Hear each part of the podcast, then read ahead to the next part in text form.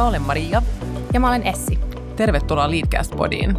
Tässä podissa me keskustellaan menestyneiden johtajien kanssa uran kohokohdista ja pohjanoteerauksista, hyvistä ja huonoista neuvoista ja kaikesta siitä, mitä johtajuus tarkoittaa ja edellyttää.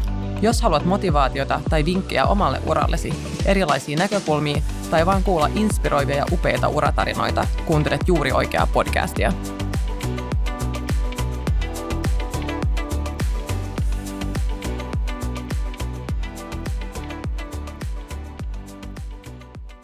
Tänään meidän vieraana on Henrikka Puolanne, Hokkelantoravintoloiden toimialajohtaja. Henrikka on tehnyt uransa kuluttajabisneksessä ja toiminut S-ryhmässä monissa eri positioissa ja kuuluu nykyään myös Hokkealanon johtoryhmään – Hänellä on myös hallitusjäsenyyksiä ja toimii EKn edustajistossa. Nousukiinto on ollut aikamoinen ja Henrikan energia on tarttuvaa. Energia riittää myös kotona, sillä hän on kolmen pojan äiti, joka harrastaa muun muassa juoksemista ja tennistä. Tervetuloa mukaan meidän podiin. Mahtavaa, että me päästään juttelemaan sun kanssa, Henrikka. Kiitokset. Voitko kertoa meille jotain, mitä me ei löydetä sun CVstä? No yksi asia, mikä on määritellyt mun elämää aika paljon, on se, että mä oon kaksonen mulla on hyvinkin samannäköinen sisko ja, ja tota, se ei lue siellä CVssä, mutta mä yleensä muistan kertoa se, kun mä tapaan uusia ihmisiä. Meistä mennään sekaisin. Se olisi ehkä pitänyt kysyä siinä alussa, kun sä tulit tänne studioon, että kumpi tässä nyt on meidän seurassa. Joo, ja ehkä toinen asia, mitä ei löydy CVstä, ei mennä niin pitkälle, mutta, mutta tota, opiskeluaikana niin olin Finnaarilla kesätöissä lentoemäntänä. Eli, eli tota, kaikkea ei varmasti löydy CVstä, mutta sitäkin on tullut tehtyä. Oh, wow. Mielenkiintoista. Joo. No sä opiskelit kauppiksessa Helsingissä ja sä oot le- tehnyt lähes koko sun uran S-ryhmässä. Ja se on aika harvinaista tänä päivänä, että ollaan saman työnantajan palveluksessa pitkään ja sullekin varmaan satelee työtarjouksia oikealta ja vasemmalta, niin mik, miksi sä oot valinnut saman työnantajan aina uudestaan uudestaan? No toihan on niin kuin mielenkiintoinen kysymys sinänsä, että kun opiskelut on päättymässä, niin sitä pohtii, että mihin, mihin lähtee suuntautumaan. Ja mä itse asiassa tota, silloin kun lähti hakemaan töitä, niin hain muutamaan eri treeniohjelmaan, koska koin, että se on hyvä polku työelämään. Ja, ja tota, tulin sitten valituksi S-ryhmän treeniohjelmaan ja, ja sieltä sai niin tosi hyvän niin lähtökohdan niin kuin työelämää. Ja sitten kun miettii, että, että mä oon aina saanut S-ryhmässä uusia mahdollisuuksia, uusia haasteita, että ei ole jämähtänyt paikalleen, niin, niin se on ollut varmaan yksi semmoinen iso, iso merkityksellinen tekijä, että mä oon pysynyt saman työnantajan leivissä. Sitten toisaalta, kun tuli se hetki, että, että tota, koin, että on uusia mahdollisuuksia, niin myös se, että mä oon ollut muuallakin tässä välissä, niin on ollut arvokasta, koska erilaiset työyhteisöt ja kulttuurit ja toimintatavat, niin koen, että se on tärkeä niin kuin oppimisen kannalta. En olisi tässä, jos en olisi välillä ollut jossain muuallakin töissä kuin S-ryhmässä. Sä oot kuitenkin edennyt S-ryhmässä harjoittelijasta aina johtoryhmään asti, niin miten sä oot matkan varrella erottautunut muista? Apua, tuota pitäisi kysyä varmaan mun esimieheltä, mutta varmasti mä oon ollut innokkaana mukana kehittämässä ja, ja tota, harjaantunut siinä aina tehtävien kautta.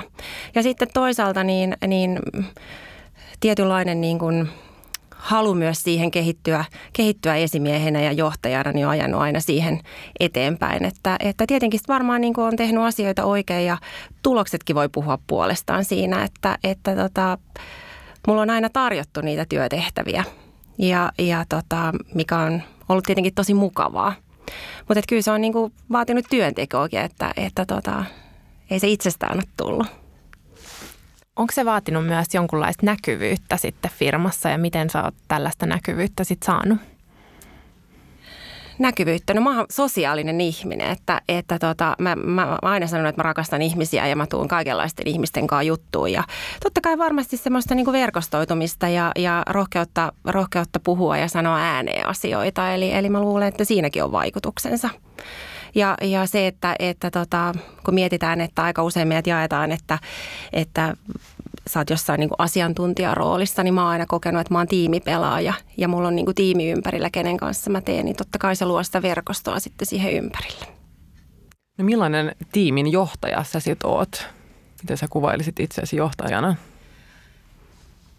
No mä aina pyrin siihen. Mun on ollut kolme asiaa, mitä mä oon tässä jo useamman vuoden hokenut itselleni, että, että, että mitä, mitä mun johtamisessa olisi niitä asioita, niin Ähm, ensimmäinen on, että keep it simple, että, että, että johtaminen ei saa olla liian monimutkaista.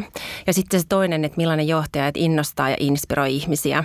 Ja sitten se kolmas on se johdonmukaisuus, koska, koska helposti tulee se, että innostutaan ja, ja inspiroidutaan, mutta että, että sä teet johdonmukaisesti niin kuin niitä asioita. Eli, eli mä voisin sanoa, että, että me puhutaan aina kovista asioista, numeroista ja kaikesta muusta. Ja mä näen aina jokaisen numeron takana ihmisen. Ja, ja, ja me ihmiset jotka tehdään asioita, niin tuottaa myös ne numerot siihen taululle. Että, että jos sanotaan, että meillä voi olla Excel-johtajia tai ihmisjohtajia, niin mä oon aina ollut ihmisjohtaja. Ja, ja, ja se on varmasti ollut semmoinen mun vahvuus, että, että, että kun löydetään ne oikeat tavoitteet, niin mennään tosi kovaa niin kuin niitä kohti. Ja, ja se on meidän kädenjälki, mitä sitten sieltä kirjanpito laittaa viimeiselle riville. No susta tuli viime vuoden elokuussa Hokelannon johtoryhmän jäsen ja ravintoloiden liiketoimintajohtaja. Ja näitä ravintoloita on pääkaupunkiseudulla noin 90 ja työntekijöitä noin tuhat. Niin mikä on ollut sulle isoin yllätys ää, ravintola-alalla uudessa positiossa? No ensinnäkin kun lähdetään, niin, niin munhan vastuualue kasvu edellisestä, edellisestä pestistä aika hurjasti. Eli jos mietitään, että aikaisemmin oli, oli tämmöinen niin 15 yksikköä vastattavana ja nyt niitä on 90 ja ihmisten määrä määrä niin kuin kolminkertaistu, niin ensinnäkin hyväksyisi se, että, että mä en voi tuntea ihan jokaista ihmistä nimeltä ja, ja se, että, että tota, täytyy ottaa vähän erilainen rooli. Mutta kuitenkaan unohtamatta sitä mun, mun niinku persoonaa ja se, että ihmiset on mulle tärkeitä. Eli noin niinku organisaatiomielessä tämä suuruus tuli mulle tietenkin, sitä piti pohtia. Ja sitten toisaalta niin kuin ravintola-alalla, että aikaisemmin mä oon ollut hyvinkin pitkälti niin kuin kosmetiikan ja muodin parissa, niin ravintola-alalla tämä niin kuin lainsäädäntö, että mitä kaikkea vaaditaan, kun sä perustat ravintolan tai kapakan tai yökerhon, että mitä lupia me vaaditaan niin kuin lupaviranomaisilta ja, ja, ja tähän on aikamoinen niin kuin semmoinen niin kuin kirjakin meillä olemassa, että mitä tsekkilistaa, mitä kaikkea pitää olla valmiina ennen kuin sä voit oikeastaan avata yhtään mitään. Eli, eli tämä, tämä lakiviidakko on mulla yksi asia ollut. Sitten tietysti puhutaan paljon niin kuin siitä, että, että mihin mä törmäsin, niin tämä on sellainen ala, että musta tuntuu, että, että tämä on niin kuin, täällä on tosi pitkiä uria, ihmiset vaihtaa eri työnantajille. Eli, eli tietyssä mielessä vähän niin kuin kaikki tuntee toisensa jostakin kulmasta ja jostakin työpaikasta. Eli, eli hyvinkin niin kuin semmoinen ala, että mä tuun ihan uutena ja, ja, ja vieraana ja ja sitten on pitänyt lähteä sitä omaa verkostoa rakentaa tälle. Toisaalta mulla oli se aikaisempi verkosto, että siellä tunsi paljon ihmisiä ja olit, olit niin kuin tuttu, mutta, mutta täällä mun piti lähteä rakentamaan sitä ihan uudella tavalla. Sä olit ennen muun muassa Sokoksen ketjujohtajana ja sä oot sanonut silloin, että sä inspiroidut paljon muodista ja kauneudesta ja kohtaamisista asiakkaiden kanssa. Mistä sä inspiroidut nykyisessä roolissa? No No sanotaan, että, että mun mielestä niin kuin, siis ravintola, ravintolathan on aivan supertrendikäs tänä päivänä. Noin niin kuin, että ihmiset tekee ruokamatkoja tonne noin. Ennen mentiin shoppailemaan johonkin kaupunkiin. Nyt lähdetään jonkun hyvän ravintolan perässä Kööpenhaminaa ja varataan kuukausia aikaisemmin pöytä sieltä. Että onhan, tämähän on hyvinkin pitkälti myös tietyllä lailla trendibisnes. Tämä on hyvin myös visuaalista, kun mietitään sitä, että, että millaisia annoksia meille tullaan pöytään. Ja voitte arvata sen, että, että Instagramihan on täynnä ruokakuvia ja, ja me ollaan, meissähän kaikissa asuu pieni, pieni kokki ja meillä on kaikilla joku mielipide tähän pieni asiaan. kokki joissain. mä en ole hyvä kokki, mutta mä, mä rakastan, että onhan ruoassa on se maku ja se visuaalisuus on myös tosi tärkeänä. Ja sama mitä, mitä tuollakin, niin paljonhan meillä on myös niinku brändejä, että mitä se brändi on. Ja, ja tämä on myös tietyllä lailla hyvin pitkälti mielikuvabisnestä omalta osaltaan. Että tässä on niinku paljon semmoista, semmoista niinku samaa, että, että kyllä tässä on niinku, pitää olla ajan hermolla koko ajan tässäkin bisneksessä. Ja edelleen edelleen ihmiset, ihmiset on isossa roolissa tässä näin. Eli, eli ne, jos mietitään vaikka asiakaspalautteita, mitä tulee, niin hyvin usein ne kulminoituu siihen, että joku siinä asiakaspalvelussa on mennyt pieleen. Eli, eli mm, me vaikutetaan toisiimme hyvin vahvasti siellä ravintolassa. Ja mä oon aina miettinyt sitä, että mistä se lähtee liikenteeseen siitä, että miten sut otetaan sinne vastaan. Että koko, koko se tavallaan, mä inhoan sanaa tässä niin kuin prosessi, mutta kun sä astut ovesta sisään, niin koet sä olleet tervetulleeksi, huolehditaanko sinusta, niin yleensä se kokemus on paljon parempi. Että kyllä mä niin kuin edelleen inspiroidun ihmisistä myös. Mun pitää nyt tarttua tuohon ja kysyä, koska alkoi kiinnostaa, että mikä on ollut sun paras ravintolakokemus sun elämän aikana? Oh, no tämä liittyy varmaan itse asiassa, niin pari vuotta sitten me oltiin perheen kanssa Espanjassa ja, ja tota, saatiin sitten paikalliselta vinkki, vinkki tämmöiseen tota, ravintolaan, joka oli vähän niin kuin pitkän ajomatkan päässä vähän in the middle of nowhere ja, ja tota, löydettiin sinne tunnelmallinen terassi. Ja mikä siitä teki sen, että, että meidät otettiin, meidän, meidän tarjoilija otti meidät vastaan ja miten hän huomioi meidän lapset ja, ja, ja, ja, ja jotenkin se vaan oli niin sulavaa siinä, siinä tota, Euroopan pimenevässä Espanjan illassa ja, ja me mentiin sinne vielä toisen kerran. Et se on se semmoinen kokonaisvaltainen, ruoka oli hyvää, mutta jotenkin se semmoinen, niin kuin minkä, minkä tunnelma ja fiiliksen tämä, tämä meidän, meidän tarjoilija loi meille, niin sai meidät palaamaan sinne vielä uudestaan. Ja, ja, ja jotenkin se semmoinen, että me oltiin vielä, tietenkin se, että me oltiin koko perhelomalla ja, ja kaikki nautti siitä, että jopa se termiitti viisivuotias istui sen koko kaksi, kaksi puoli kolme tuntia siinä rauhassa, niin, niin se on jotenkin semmoinen, mikä mulla on jäänyt tuonne verkkokalvolle. Mikä on ollut isoin oppimisen paikka tässä sun uudessa roolissa? No se, että sä et voi olla ihan joka paikassa mukana et kyllähän kun miettii tätä, tätä mun kalenteria, mitä se on viime elokuusta lähtien ollut. Ja, ja toki on ollut tärkeää, että, että mä oon saanut, saanut niin kuin sitä tietynlaista niin kuin pintakosketusta siihen, siihen niin kuin toimialaan niin kuin monesta näkökulmasta. Mutta että, että heti kun joku asia on tuntunut, että okei, nyt mä tiedän tästä sen verran, mitä mun pitää tietää, niin se oma ajan käyttö, että mihin sä, mihin sä käytät sitä aikaa. Että mulla on, mulla on meidän toimistolla, meillä on liiki 20 hengen tiimi, huippuasiantuntijoita ja, ja näin, että, että se, että, että mä oon ensinnäkin oppinut tuntemaan kaikki, niin sen jälkeen se, se että, että mä luotan, luotan meidän mun työkavereihin ja, ja jokaisen jokainen hoitaa sen oman vastuualueensa, niin, niin siinä on ollut, mutta että, että sä et ole kaikki voipa. Eikä sun itse tarvitse tietää kaikkea. Että mä olin harjoittelemassa meidän Jumpon Coffee Houseissa, niin en mä sitä siihen latteen kyllä sitä, sitä tota, kaunista sydäntä saanut tehtyä. Eikä mulla varmaan tarvikaan saada, mutta että, että se semmoinen tietynlainen, niin kuin, että, että tota, ei mun tarvi osata kaikkea. Tämä jakso on tehty yhteistyössä Boston Consulting Groupin kanssa. BCG on kansainvälinen konsultointiyritys, jolla on tärkeää edistää monimuotoisuutta työelämässä.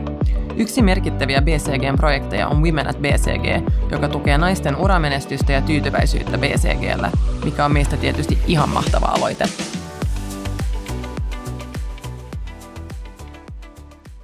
Jos mennään vielä vähän tähän johtajuusteemaan, niin sä oot sanonut, että haluat vaalia semmoista työilmapiiriä, jossa asioista ei tehdä liian monimutkaisia. Niin mitä sä tarkoitat tälle ja minkälainen on hyvä yrityskulttuuri sun mielestä? No lähinnä tämä, että asiat ei ole liian monimutkaisia, niin, niin mitä enemmän me ohjeistetaan ja ohjeistetaan niin erilaisia toimintamalleja, niin sitä, sitä niin kuin pienempään tilaan me tietysti mielessä laitetaan meidän työntekijät. Et mä niin kuin kokisin, että se yrityskulttuuri, missä, missä me ollaan, niin, niin ihmiset pystyy ratkaisemaan niitä tilanteita siellä niin kuin paikan päällä. Että tietyt, tietyt toimintamallit ja prosessit pitää olla, että muutenhan se ei toimi. Mutta jotenkin sitä, että, että se tänä päivänä, että jokainen kokee sen oman työnsä merkitykselliseksi, niin siinähän pitää olla myös tietynlaista päätäntävaltaa siihen omaan rooliinsa ja tekemiseensä. Että, että kyllä mä niin kuin näen, että, että tota, tämä työelämä on aikamoisessa murroksessa senkin osalta, että, että vaikka niin sanotusti sulla on tietty työvuoro ja sä tiedät, mitä sä teet siellä, niin on jonkinnäköinen tila hengittää. Ja esimerkiksi kun mietitään, niin, niin on, on itse asiassa ollut lukioaikana Planet Hollywoodissa töissä, joka oli hyvinkin konseptoitu ja laitettiin sanat suuhun ja, ja kaikki kunnossa, niin se ei välttämättä ole enää tätä päivää, että, että me halutaan aitoja kohtaamisia siellä. Eli tietynlaista toimintavapautta. Miten sä järjestät itsellesi tilaa hengittää ja toimintavapautta? Hyvä kysymys. Ää, se on jännä. Nuori menee nyt kouluun, mitä mä odotan tosi paljon ja, ja kun hän on alkanut myös harrastamaan, niin mä käytän sen ajan hyödyksi. Mä en istu siellä, siellä tota, säpäsalin lattialla, vaan, vaan lähden lenkille. Tai sitten on oma, oma naisporukka käydään pelaamassa tennistä kerran viikossa ja, ja, ja se on semmoinen pyhä asia, että kukaan ei siihen koske. Ja sitten pyrkii niin kuin mä harjoittelen edelleen sitä, että mä voin vaan hyppää, hyppää kirjan kanssa sohvalle ja olla. Et kyllä mä myönnän, että se on vähän mun semmoinen niin kehittämiskohde, mutta urheilulla mä pääsen eteenpäin ja pyörän selkää tai lenkkipolulle, niin se raikastaa. No, tänä päivänä puhutaan melko paljon diversiteetistä ja, ja sukupuolien välisestä tasa-arvosta työelämässä. Sä oot itse kolmen pojan äiti ja, ja menestynyt uranainen. No, millaisia arvoja ja periaatteita sä noudatat sun poikien kasvatuksessa ja miten sä yleensäkin katsot tätä diversiteettikeskustelua? No toi on niinku, tietenkin just tämä, että on kolme poikaa, niin, niin, niin mä haluan, että, että tota, he saa sellaisen, sellaisen mallin, että tunteita saa näyttää. Että se ei, ole niinku, se ei ole heikkoutta, että sä näytät, että sä oot surullinen tai joku asia harmittaa sua. Tai että älä niinku sulkeudu sisään, että asioista saa ja pitää puhua. Ja mä oon ottanut nyt tavaksi sen, että mä käyn joka ilta jokaisen pojan pojan sängyn vieressä ja vähän aikaan siinä saan vielä jopa tätä teini-ikäistä vähän silittää tukasta ja kysellä kuulumisia. Ja, ja ne on niitä hetkiä, missä mä haluan, että, että he, he pystyvät juttelemaan rauhassa omista asioistaan. Ja sitten toisaalta, mitä mä haluan heille painottaa, niin kun, mikä musta on tosi tärkeää tämän päivän työelämässä, on tämmöinen tietynlainen empatiakyky. Että miten sä pystyt, ähm, miten sä pystyt niin kun, samaistumaan sen toisen ihmisen tunnetilaa ja ymmärtämään sitä ja, ja nähdä sen, sen toisen ihmisen niin kuin tilannetta, että, että se on musta älyttömän tärkeää tämän päivän työelämässä, semmoinen tunnetunteminen – ja sitähän ei aina kaikilla ole, että pienet asiat voi, voi niin kuin vielä tässäkin vaiheessa tuntua tosi, tosi kurjalta, että joku olisi voinut sanoa sen toisella tavalla. Ja, ja sitä paljon niin kuin seurannut ja puhunut poikien kanssa tänä päivänä, kun he laittaa WhatsApp-viestejä ja kaikkea muuta, että, että mun silminen näyttää tosi tylyltä ja rumilta. Että, että miten sä kommunikoit, että, että mä oon aina tosi tärkeänä siinä, että miten esimerkiksi sähköposti, että millaisen sävyn mä laitan siihen sähköpostiin, niin, kuin, niin se on tosi yritän heille, heille niin kuin näyttää mallia. Ja sitä, että, että tota, totta kai tyttöjä pitää kohdella hyvin. Miten sitten ää, empatia näkyy sun tiimissä tai miten sä esimerkiksi katalysoit sitten empatiaa sun työpaikalla? Me itse otettiin käyttöön, käyttöön tässä tota, Hokelannossa tämmöinen mun fiilis-sovellus ja, ja tota, se on nyt jo käytössä useissa, useissa kymmenissä meidän toimipaikassa on toinen mobiiliäppi ja, ja, ja ja henkilökunta pystyy antaa tavallaan fiiliksen. Siinä on kahdeksan erilaista tunnetilaa, että mikä sen päivän fiilis on, onko se niin kuin innostunut vai onko se ärsyyntynyt, stressaantunut, väsynyt, mikä ikinä onkaan. Ja sitten on myös saa antaa avointa palautetta anonyymisti. Ja mä esimerkiksi otin sen nyt käyttöön tuossa tota mun oman tiimin kesken, että mä saan joka maanantai aamu tavallaan semmoisen pienen raportin, että no mikä mun viime viikon meidän mun tämän lähimmän toimistotiimin fiilis on ollut.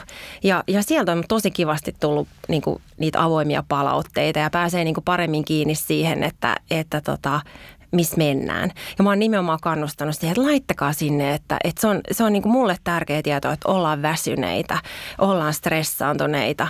Ja, ja se, että ei se ole itseisarvo, että me ollaan koko ajan jossain niin kuin drivein puolella mennään, vaan että, että me ollaan rehellisiä siinä, mitä me ollaan. Ja, ja, ja sieltä, sitä kautta on sitten tullut hyvää, hyvää tota palautetta että on voinut puuttua, että hei nyt, nyt tämä ihminen tarvii jeesiä tässä kohtaa tai siellä on ollut joku klikki, mikä selvästi näkyy jossain palavereissa, että et, et semmoinen, niin kuin, että me puhutaan niistä tunteista ja se, että kun painaa sinne työpaikalle ja sulla on voinut sähän et koskaan tiedä, mistä kontekstista se ihminen tulee siihen paikalle, niin, niin harjoitella sitäkin, että et ei me voida vaan painaa niin napista, että kun me tullaan työpaikalle, niin me ollaan tietyssä moodissa, vaan että keskustellaan niistä.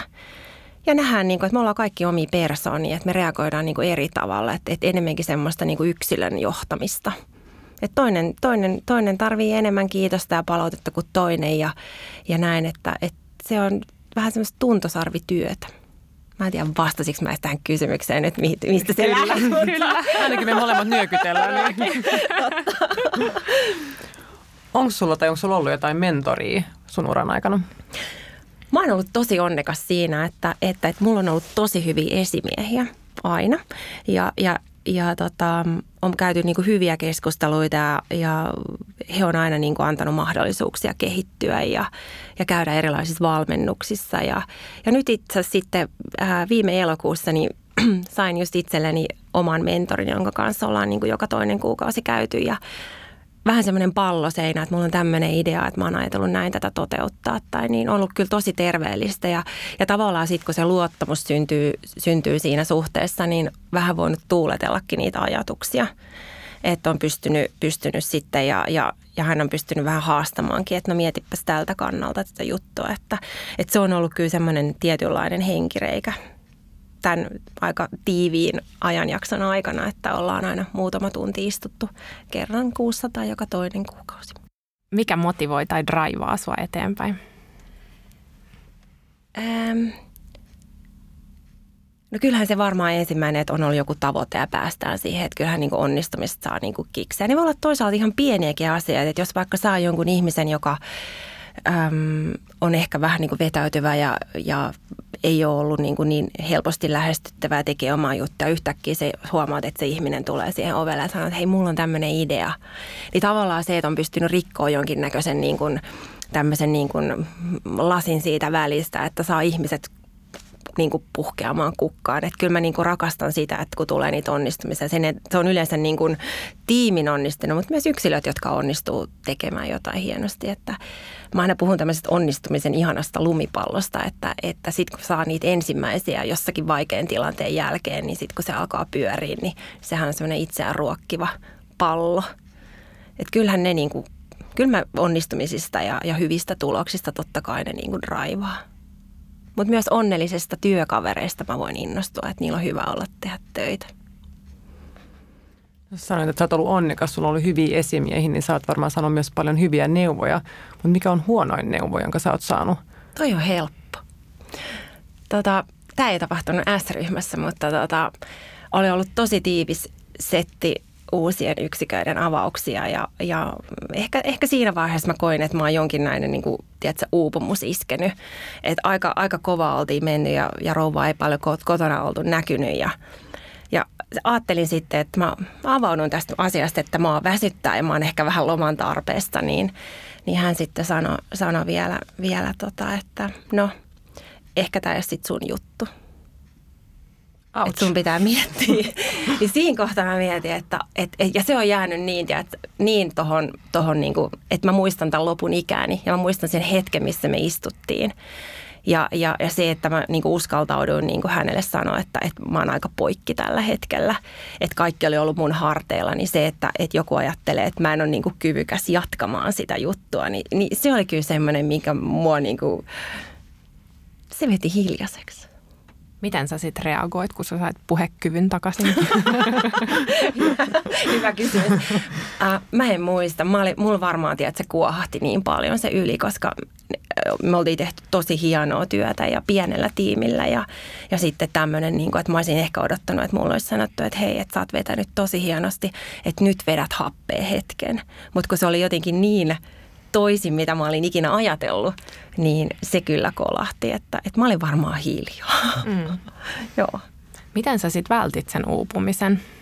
No sittenhän vaan niin pitää itse löytää niitä niin hetkiä, että, että tota, hän oli tietenkin eri maassa istu, että me ei niin nähty, mutta kyllä mä pidin sitten niin tein vähän lyhkäisempää päivää ja, ja tota, yritti sitten palautua. Että kyllähän se on niin tänä päivänä, että et eihän se ole enää kahdeksasta neljää työ, vaan, vaan sulla on niin kuin tosi tiukkoja ajanjaksoja, milloin tehdään vähän niin kuin 24-7 ja sitten on niitä, että milloin otetaan happea ja, ja se on tärkeää, että on niin hyvä tiimi ympärille, että mä tiedän, että asiat hoituu.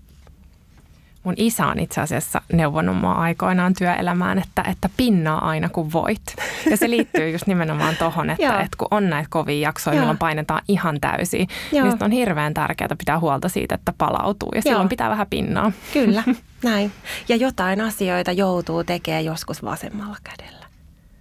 Mä olin tämmöisessä Trainers Housein valmennuksessa ja mun mielestä siellä oli hyvä tämmöinen niin kuin puhuttiin tämmöisistä emotionaalisista koukuista, että sä vähän niin kuin ripustaudut niihin, mutta, mutta että ne on niin kuin, ne vaan tulee, että sä koet, että sun pitää tehdä jotain, vaan sun pitää priorisoida ja valita ne, se fokus siihen, niin kyllä se auttaa. Se ei ole helppoa. Ei. Mä oon kokenut, että, että äitiys tai vanhemmuus auttoi siinä priorisoinnissa tosi hyvin. Että on niin oppinut paremmaksi linsaajaksi, jos voi sanoa näin.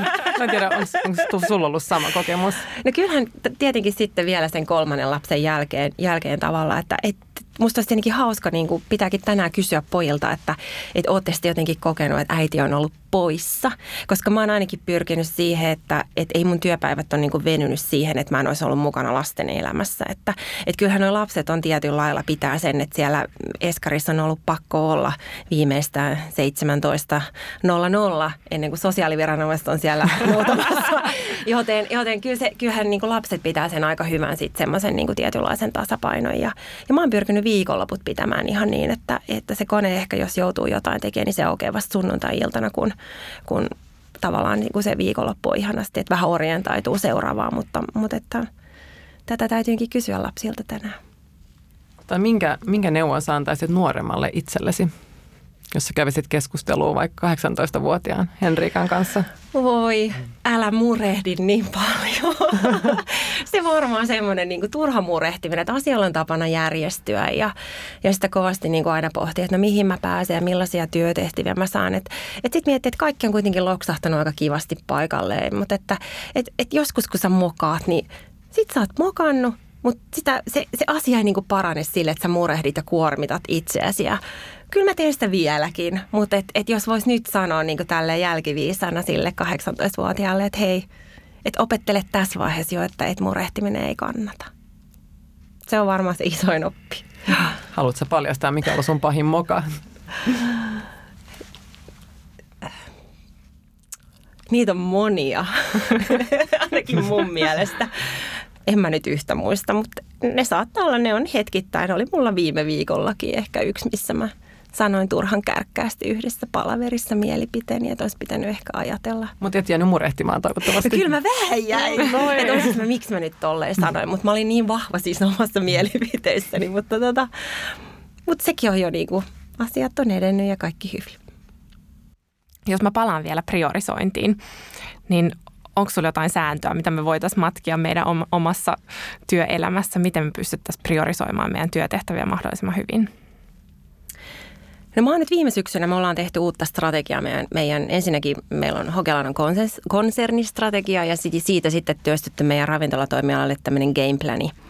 Ja, ja tota, mulla on ollut tosi tärkeää, että siitä tulee todella niin kuin selkeä ja helposti viestittävä, koska mä haluan, että meidän koko, koko tiimi, meidän raflatiimi tietää, tietää ja ymmärtää sen ja ymmärtää roolinsa siinä, siinä tota, kokonaisuudessa. Ja, ja olen kyllä ottanut semmoisen, että, että kun on jotain tekemistä, niin mä aina mietin sen strategian kautta, että hei, onko tämä onko tämä sen niin kuin strategian mukaista ja niiden tavoitteiden, mitä me ollaan sinne aseteltu, että mihin kohtaan mä laittaisin täpän, kun mä mietin, että mä oon nyt tekemässä tämmöistä asiaa ja johtaako se johonkin, että, että sitten jos mä katsoin, että mä löydän sille paikkaa, niin onko tämä onko tämä niin olennaista ja tärkeää, että tämä täytyisi tehdä. Mutta aina kun löytää sen yhteyden sinne, niin se on jotenkin semmoinen, mä sanoin, että se on semmoinen hyvä selkäranka, selkäranka siinä kohtaa, että okei, tämä edistää tätä strategista tavoitetta. Ja se on ollut ehkä mulle semmoinen, niin kuin, että mä oon iloinen siitä, miten me ollaan saatu se strategia työstettyä ja, ja nyt lähdetty viestimään sitä meidän henkilökunnan kanssa, niin, niin se on ehkä itsellekin ollut semmoinen jotenkin mukava kokemus ja oivallus. Mistä saat ylpein sun uralla tänä päivänä? No varmaan mä oon tästä, että, että tota, mut mua kysyttiin tähän tehtävään, tähän uuteen tehtävään, eli, eli, eli se, että mulla ei ollut alan kokemusta, mutta esimieheni näki, että, että on potentiaalia ja, ja, ja, ja johtamistaitoja, niin, niin, niin siitä, kyllä mä oon siitä ehkä eniten ylpeä, että, että hän näki, näki sen, sen voima ja valmiuden musta, että, että otti mut tähän näin. Että kyllähän me ollaan naurettu aina, että, että tota, hän otti riskiä ja mä otin riskin, mutta, mutta että hyvin, on, hyvin on mennyt ja, ja tota, olihan tämä jännä paikka. Mutta, mutta et nyt, nyt voi sanoa, että, että hymyilyttää ja on tosi onnellinen. No seuraavaksi meillä olisi tämä meidän sekuntihaaste ja sä saisit vastata ensimmäisen asian, joka tulee mieleen. Mikä oli sun ensimmäinen työpaikka? Äh, Helsingin kisaveikkojen urheilukoulun vetäjä 16-vuotiaana mistä sai palkkaa. Entä sun pahin työpaikka? Planet Hollywood-ravintola lukioaikana. Kenelle sä soitat ensimmäisenä, kun sä saat töissä hyviä tai huonoja uutisia? Miehelleni. Ja sitten tietenkin mulla on kaksossisko, eli, eli, eli kyllä mä hänellekin saatan sitten soittaa tärkeissä asioissa. Mistä sä saat kiksit? Onnistumisista ja siitä hyvän olon tunteesta. Mikä on sun jokapäiväinen rutiini, mitä ilman sä et voi elää? Aamulatte. Ilman sitä sydäntä. Ilman kotikoneella. Mikä on sun tällainen guilty pleasure, eli nautinto, joka aiheuttaa vähän huonoa omaa tuntoa? Apua. Kyllä mä katsoin jotain hömppärealitya joskus. Ikävä kyllä, mutta se on vähän aivot narikkaa meininkiä. Et ole ainoa. no, kyllä mekin voidaan tunnustaa. Ihan hirveetä. Mitä sä aina kysyt työhaastattelussa? Miksi mun pitäisi sinut palkata? No sitten me tullaan meidän viimeiseen kysymykseen. Missä sä näet itsesi kymmenen vuoden kuluttua? No mä toivon, että mä oon saanut oppia tässä uudessa tehtävässä monenlaisia asioita ja, ja ehkä kymmenen vuoden kuluttua niin mä oon jollain toisella toimialalla. Ja mä opin taas jotain uutta. Koska se on mulle tärkeää, että, että, että mikä tässäkin on ollut ehkä semmoista niin kuin mullistavaa se, että joka päivä oppii jotain uutta. Ja se on ollut aika hieno kokemus. Se on myös tosi motivoivaa, uuden Kyllä. oppiminen. Kyllä. Ja hei, tämä tapaaminen oli tosi motivoiva. Kiitos tosi paljon Henrikka. Kiitos. Kiitokset.